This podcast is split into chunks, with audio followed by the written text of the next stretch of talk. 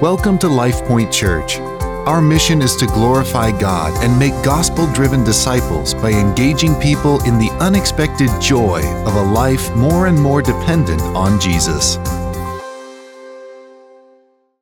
Malachi 2 10 through 16. Have we not all one Father? Has not one God created us? Why then are we faithless to one another, profaning the covenant of our fathers? Judah has been faithless, and abomination has been committed in Israel and in Jerusalem. For Judah has profaned the sanctuary of the Lord, which he loves, and has married the daughter of a foreign God. May the Lord cut off from the tents of Jacob any descendant of the man who does this, who brings an offering to the Lord of hosts. And this second thing you do, you cover the Lord's altar with tears, with weeping and groaning, because he no longer regards the offering or accepts it with favor from your hand. But you say, Why does he not? Because the Lord was witness between you and the wife of your youth, to whom you have been faithless, though she is your companion and your wife by covenant. Did he not make them one with a portion of the Spirit in their union? And what was the one God seeking? Godly offspring. So guard yourselves in your spirit, and let none of you be faithless to the wife of your youth. For the man who does not love his wife, but divorces her, says the Lord, the God of Israel, covers his garment with violence, says the Lord of hosts. So guard yourselves in your spirit, and do not be faithless. Today is a tough text for walking through Malachi, and as, as Wes said, these don't show up on coffee mugs and t shirts very often, do they? Well, you've heard it said that Rome was not built in a day. And it turns out it wasn't destroyed in a day either. Was it? How did one of the greatest empires, the Roman Empire, in entire history, fall and decline? That feels like a relevant question to you, people living in the United States today. Pretty great country. How did Rome fall? As one commentator, Michael Fries, cites the historian Edward Gibbon, who wrote The Rise and Fall of the Roman Empire. It's like a six volume work, it's huge. I have not read it. he points out, he, he gets at this thesis how did Rome fall? And his point was that the battle was not external, but internal. He argues that Rome imploded within its own walls. And one of the main themes for why the great Roman Empire fell was this core issue unfaithfulness. Unfaithfulness. Great Roman Empire imploding from within. He cites five reasons, and two of them are relevant for our text today. He says that unfaithfulness was rampant. Trust between people in society began to erode the very fabric of society and they began to unravel. Divorce was skyrocketing and shattering the bedrock foundation of society, the family unit. And this compounded over generations, not in one day, but many days. Rome was destroyed. People were also unfaithful in religion. They began to abandon genuine Christian faith for this exterior political veneer of cultural Christianity. The Romans were showing up to church and their lives were falling apart behind the scenes. None of this could be relevant to the United States today, could it? They say Rome was not built in a day, but it wasn't destroyed in a day either. Unfaithfulness. The reality is, societies are built on faithfulness. And I'm using this word here. You could say by that word faithfulness, I mean, at its most fundamental level, I mean just simple trust, making promises. Our society is built on this. You could not function without faithfulness in the culture today. You couldn't make it to church. You needed faithfulness in order to drive to church this morning. You needed faithfulness in order to order a pizza online and share your credit card, to go to the ATM and pull money out of the bank, to even call a loved one or a family member and to know they would answer. You need faithfulness. Think about it conversely. This, this helps. Think about it the other way. What if rampant unfaithfulness and distrust was the norm of our society today. It touches everything. You wouldn't be here this morning at church because as you drove in, everyone else in society, a society of unfaithfulness, is ignoring the lines. Who cares? And in fact, red lights, that's a suggestion. I'm blasting through because the me first society says, I don't have to make any promise to you that I'm going to stop at this red light. It's me first. Do you see how society breaks down? It doesn't function. It's the reason why, if you try to order that pizza and you share your credit card information, you just made a promise that you won't see mysterious charges on your bank statement the next morning. It's the reason why you get to go to the bank and put in your PIN number and pull money out of your bank account. And can you imagine a society with unfaithfulness rampant? You would go to the ATM, there wouldn't be any money. None. And in a society of unfaithfulness, you would call a loved one and they would never pick up. No trust, no promise. We have these contracts, these mini covenants woven through the fabric of everyday life, don't we? It's all over the place.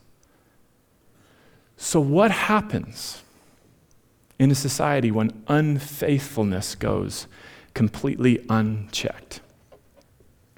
This is the context that we approach today in Malachi. If you remember the history of God's people, they were exiled to Babylon and they had begun returning back to the promised land, but it was a different society. It had been crumbled down like the Roman Empire, and they were trying to build it back up. The, remember the context. This is like the time of Nehemiah and Ezra. They're rebuilding the temple, they're rebuilding the walls, they're trying to rebuild society and some of that trust again. And by the time Malachi comes along, this, this baby little society is not doing well again. Unfaithfulness is rampant. And Malachi, as God's mouthpiece, as a prophet, he's throwing down. He's not pulling punches, is he? And he is calling out the people's unfaithfulness before a forever faithful God. So I want to see this applied in three different spheres this morning. We see unfaithfulness of these people with one another. They're unfaithful toward God in his commands, and they're unfaithful towards their spouses in marriage. This is our three categories or spheres we're going to look at today. So have the text open with you with me. We're in Malachi 2, starting in verse 10. First sphere the people were unfaithful with one another. See it in verse 10. Have we not all one Father? Has not one God created us? Notice the emphasis on one. Why then are we, and here's our word, faithless? Unfaithful, breaking promises, not good on our word. Why then are we faithless to one another, profaning the covenant of our fathers? There's a word here that we don't use often that needs definition, and it's the word covenant. If you've been around the church, maybe you've heard that before. It shows up 270 times in the Old Testament. It's a pretty important theme. And at its most fundamental level, if you define covenant very broadly, it's basically just an agreement between two parties, which sounds like to our modern ear in America like a contract, but it's more than a contract, much more than a contract. A covenant is a pledge, it's a promise of oneself.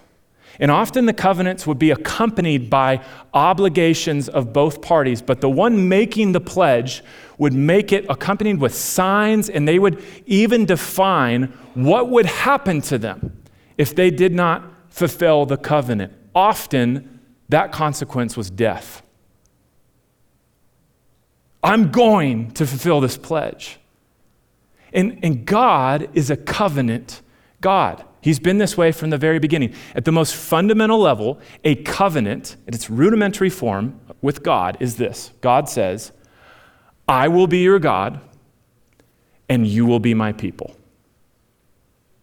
I will be your God, and you will be my people. That's the covenant at its most basic form throughout the beginning. Think about it in Genesis. He creates humanity, and he's saying, when he creates him, Look, I made you. I will be your God. You be my people. Follow me. Be in communion with me. And from the very beginning, this covenant was broken because of sin.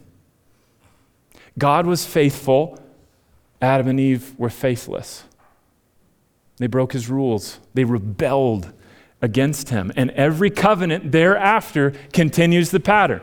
you go to Abraham, and God makes the Abrahamic covenant, and God is faithful, and the families of the people of God are a mess. And then you go to Moses, and he makes the Mosaic covenant, and he says, Look, this is what it means to be my people. Here's my Ten Commandments. If you're my people, these are how, this is how my people function, this is how you behave. And he gives them the Ten Commandments, and they fail the covenant. But God is faithful. And you go to David, you think you're going to have these great kings, and then by Solomon, it all goes pretty bad. Over and over and over. This is the story of the Bible a covenant keeping, faithful God to a people who are faithless over and over. God initiates, He sets the terms, and He always upholds His end of the deal. So when he calls out unfaithfulness between one another, it's a problem. But you might say, well, why is that such a big deal? Why is it, you know, the people of God breaking their word with one another? Why is that being condemned so harshly? We have two reasons. Two reasons. Why is that a problem? First, it dishonors God. When we fail to keep our promises with other people, we dishonor God, we belittle Him by saying, I don't trust God to care for me by keeping His commandments. I'll have to take this into my own hands. I'll give, I'll give one illustration. Take one of the Ten Commandments honor your father and mother. And you're, you're growing older, and it turns out as you're growing older, your parents are growing older, and they get older and older, and your life's busy. And you're pretty important with your career, but your parents are becoming a bit of a drag. In fact, they're really needy. Really needy. And they're expensive, and you're caring for them in the nursing home. You're doing your best, you're trying to, and eventually you just say, you know what, forget, I can't do this. I, it's just too much. I can't care for you anymore. And you abandon the parents that raised you. What you're saying to God is, God, I know you've commanded me to honor my father and mother, but you're not trustworthy enough. You're not big enough for me to fulfill my commitment to you. I'm going to have to take it another way. This belittles God, it dishonors him and shows our lack of trust in him. Reason number one we need to commit, keep our commitments to one another is it dishonors God. Reason number two the trajectory of the Christian life is that we would mature and ultimately become more like Jesus. In fact, that's how we define it here at LifePoint Church. Our measure of success as a church is are we helping people like me and you become more like Jesus? And because our God is a God, we just sang about him. Great is thy faithfulness if we're to be more like him, then not being faithful is a problem. We're not representing Christ well. Another way to say it is this Christians, Christians should be the most reliable humans on the planet Earth. Not because we're great, but because as we learn and grow and mature, we become more like our great, faithful, promise keeping God. That's why. Two reasons this is a problem. One, it dishonors God, and two, we need to be more like God. So we should be covenant keepers too. The first sphere that Malachi addresses, we haven't even gotten to the other ones. It's all people. Commitments you make every single day. So I'm, I'm talking to Christians who have business relationships with somebody else. I'm talking to Christians who are making a commitment to family members who are growing older, or children who need parenting, or grandchildren who need support. All kinds of commitments in the Christian life, even as simple as a Christian who makes a promise of when you'll show up. Hey, I'll be there. Are you one of those who's dependable? Because as James 5:12 says, let your yes be yes and your no be no. That's not just good advice and it's not just helpful to be able to start meetings on time, although that's useful. Show up. James says it's because this is the God we represent. How can we worship? Great is thy faithfulness and go walk around breaking promises and our word over and over again. So I, I asked this this morning pointedly.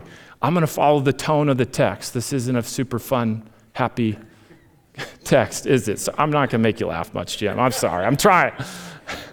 It, this is a hard text, and I want to follow the tone of the text. I want to ask, how are your commitments?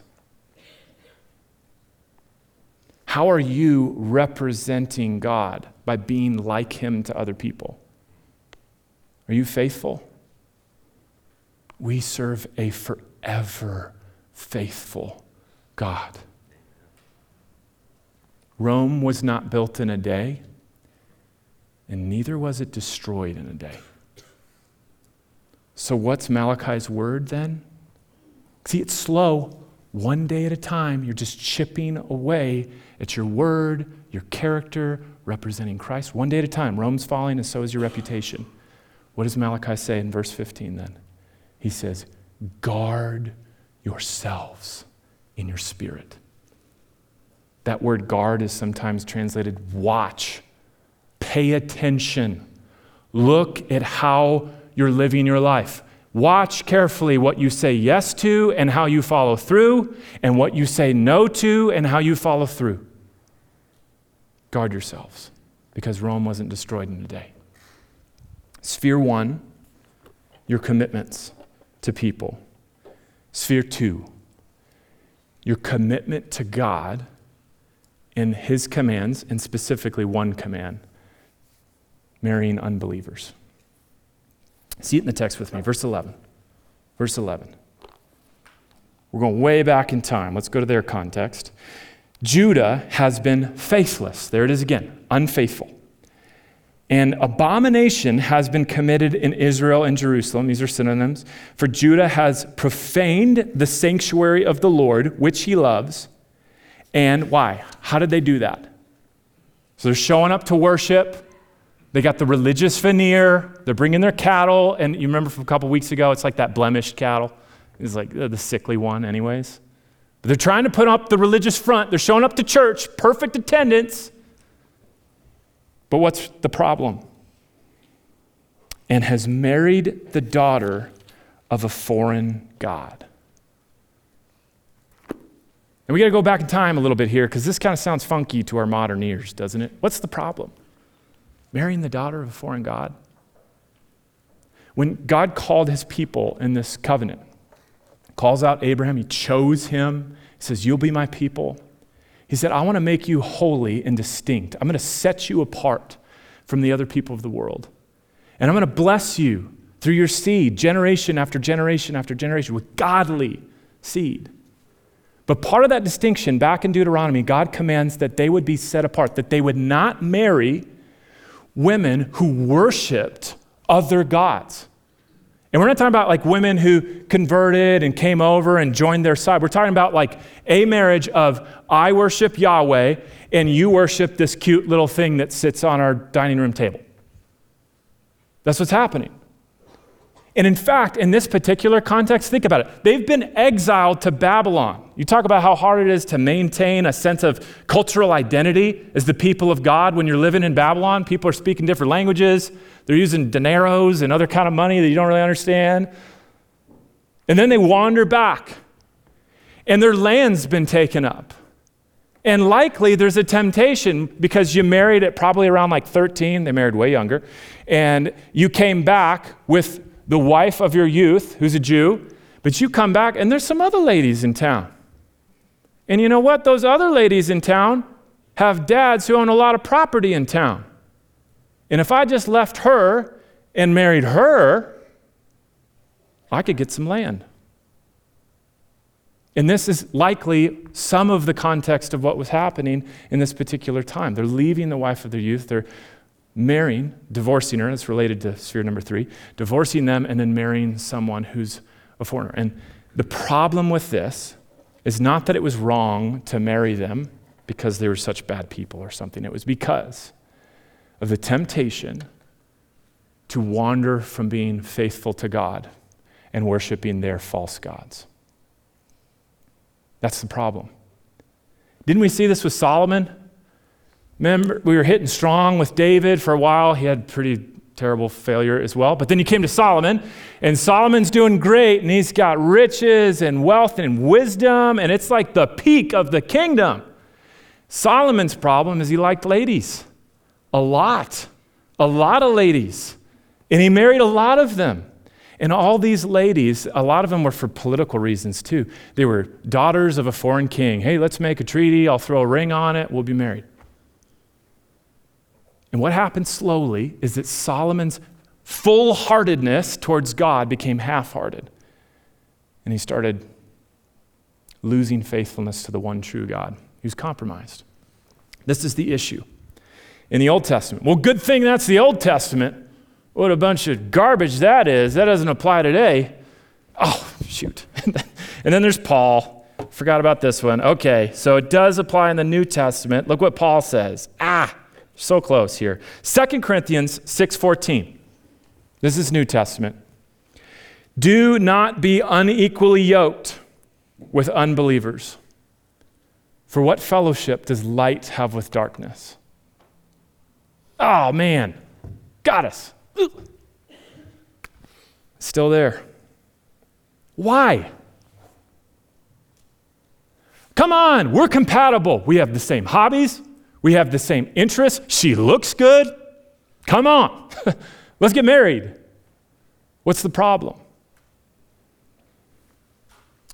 Here, here's the problem. In our culture, we take religion in the pie of who you are and we make it a slice. We compartmentalize it.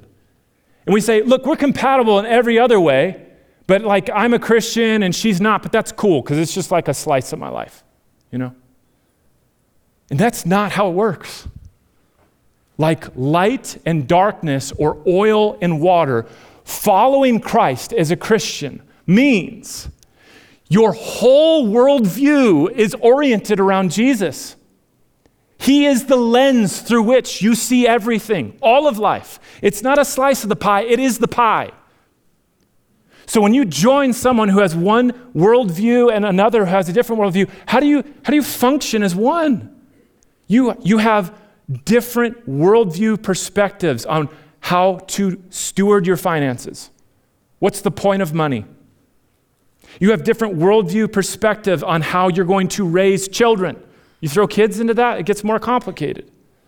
How, what's, what's the point of parenting? What's the aim and goal that we're moving these kids towards? What's the meaning of marriage itself? Why does our marriage exist? Is it just so that we can be happy and not lonely in life? Because that's the secular worldview. And the Christian perspective is radically different. We exist to honor Christ. We're, we're the image of Christ in his church, showing that faithfulness embodied in two people in union because of God. You, you see, oil and water. And so, Malachi calls it out, and Paul does too. He says, do not be unequally yoked. So I want to speak to a couple people today. First, notice what this text does not say.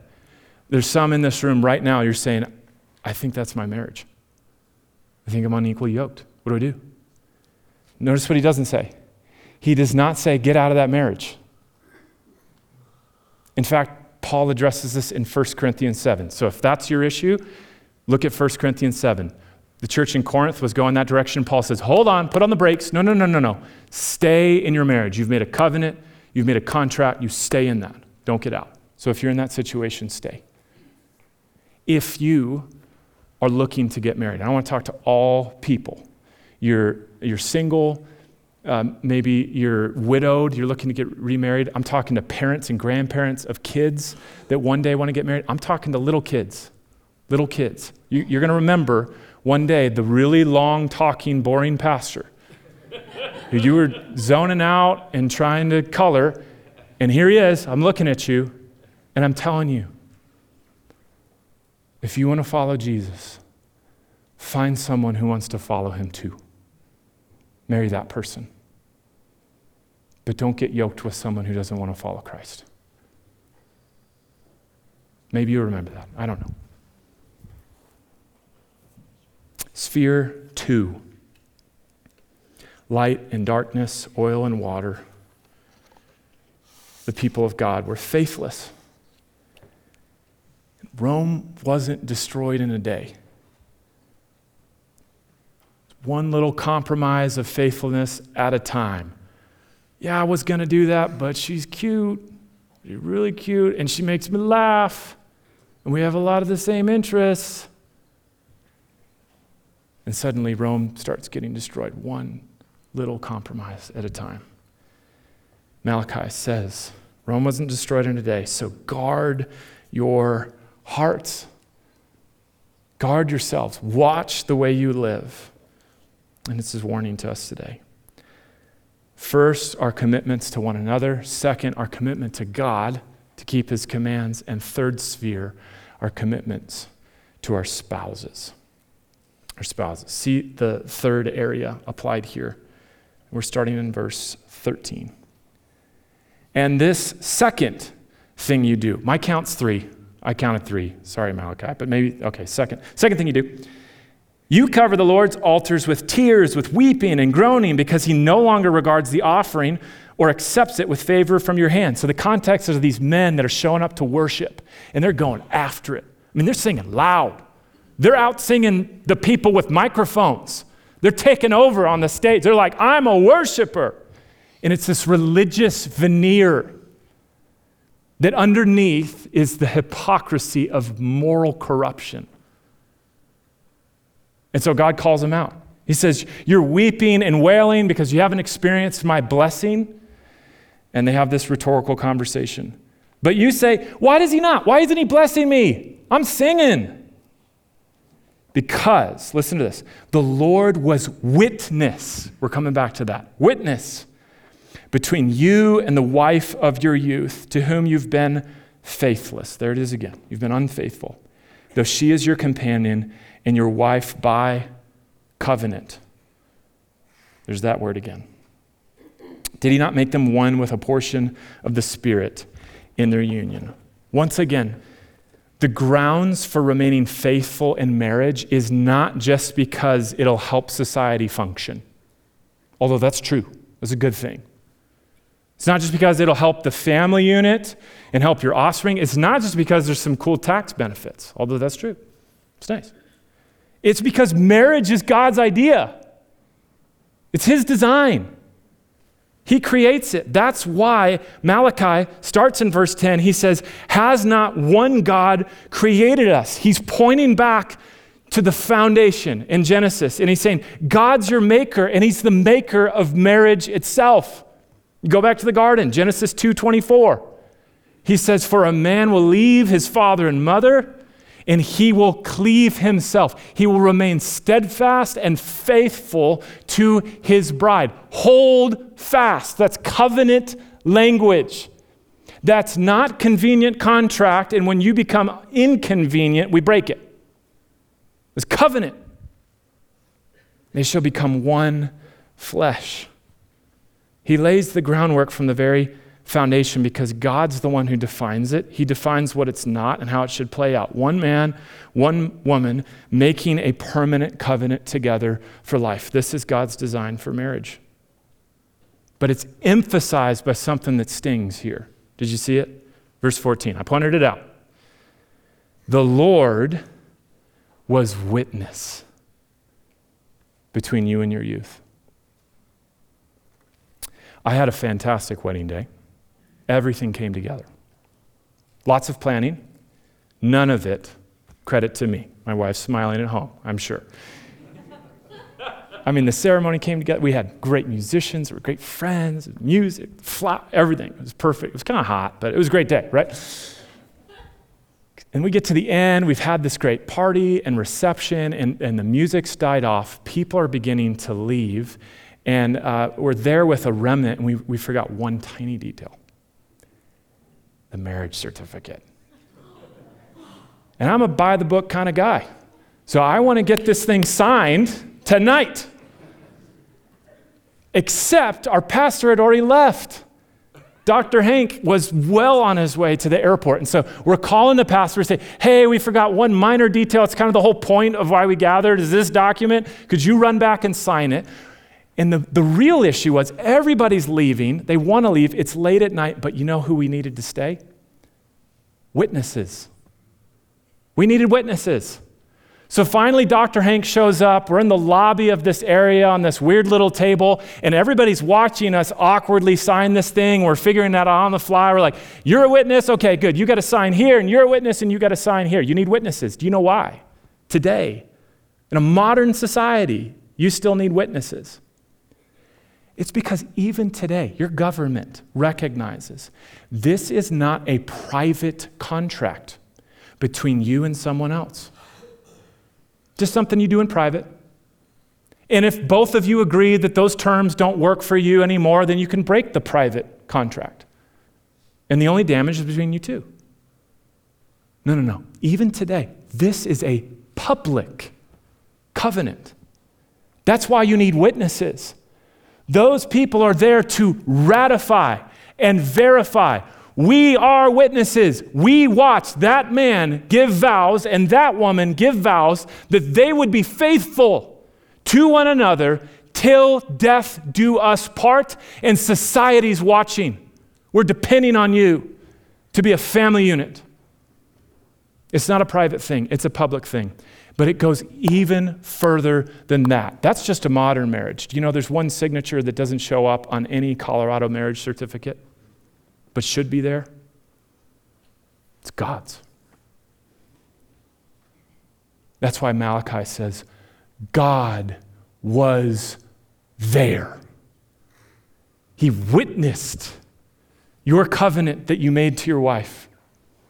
His line, his signature, it's right there on the line of the marriage certificate.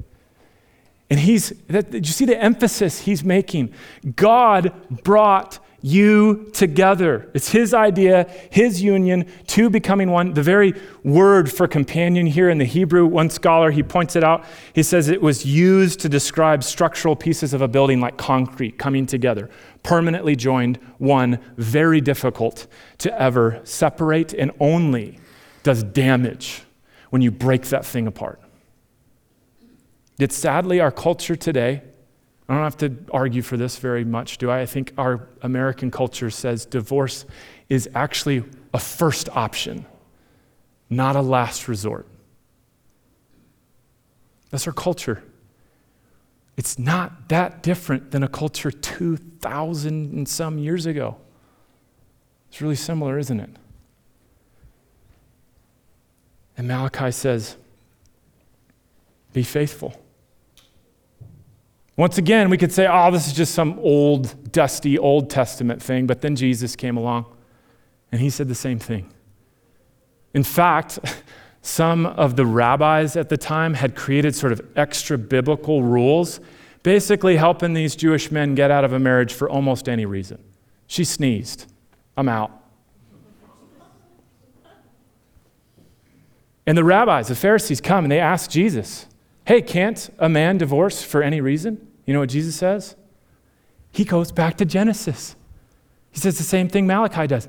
God, the maker, designed this thing. He created the two that they would become one flesh. This comes up in several places, but let's go Matthew 19. Is it lawful to divorce one's wife for any cause? And he says, Because your hardness of heart, Moses allowed you to divorce your wives, but from the beginning it was not so. And I say to you, whoever divorces his wife, except for sexual immorality, marries another and commits adultery.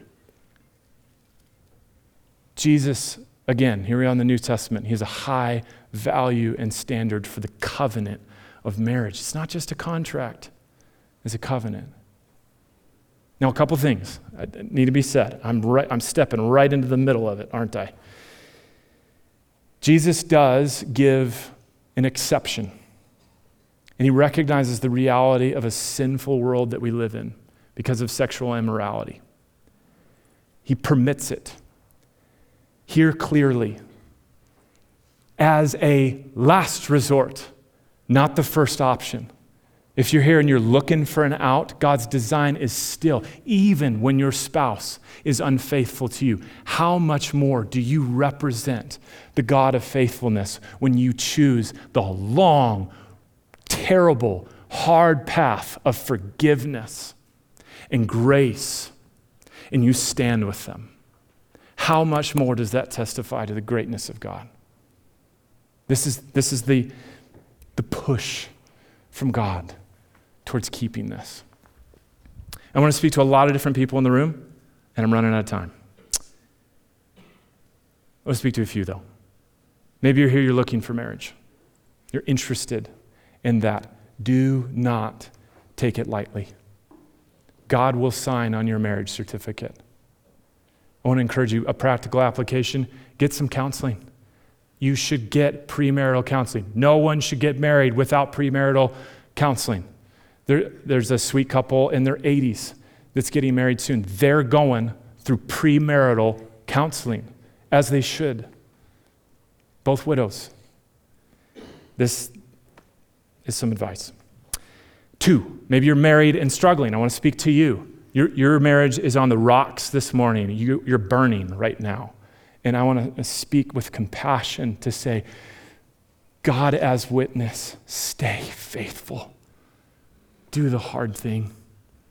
And if you need help from the community of believers here, from our pastors, we want to help you remain faithful. Three, maybe you're divorced here, and maybe you had a, a biblically permitted divorce here. Maybe you're looking back on your divorce and you're saying, I don't think that was biblically t- permitted. Regardless, there is not an unforgivable sin. And you don't carry a scarlet D around your neck.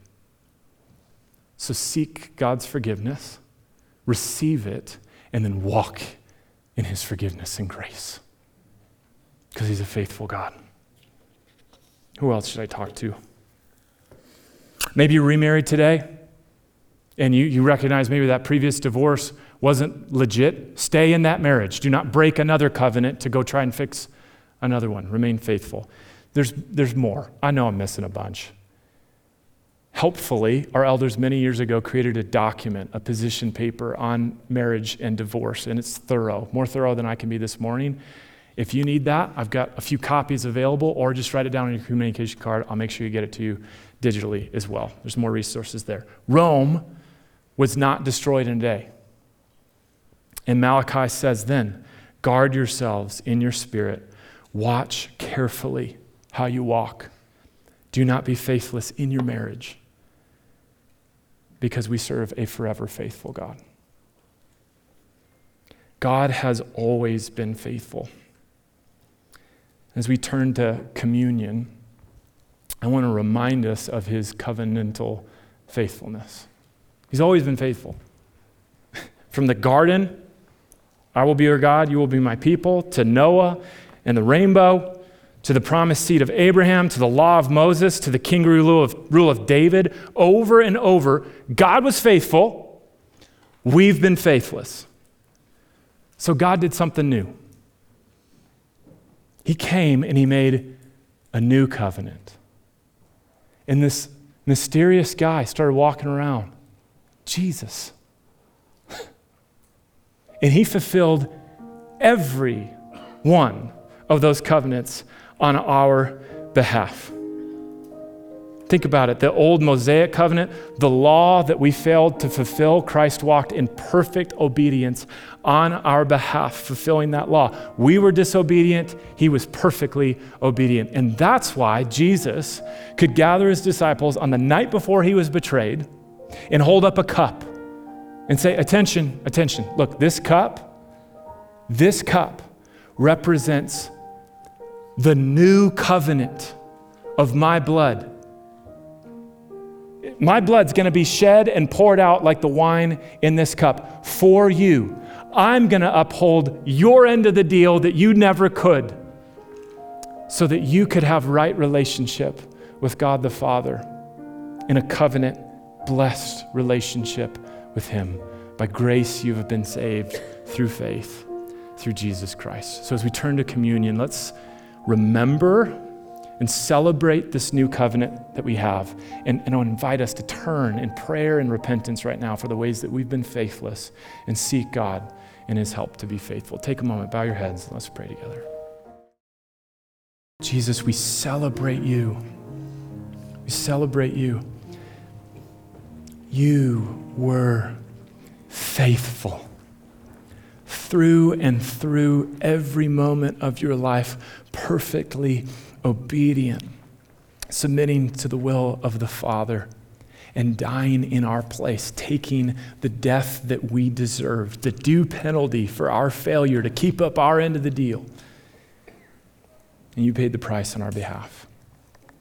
So, Jesus, it's you we celebrate. We thank you. We praise you for being faithful on our behalf.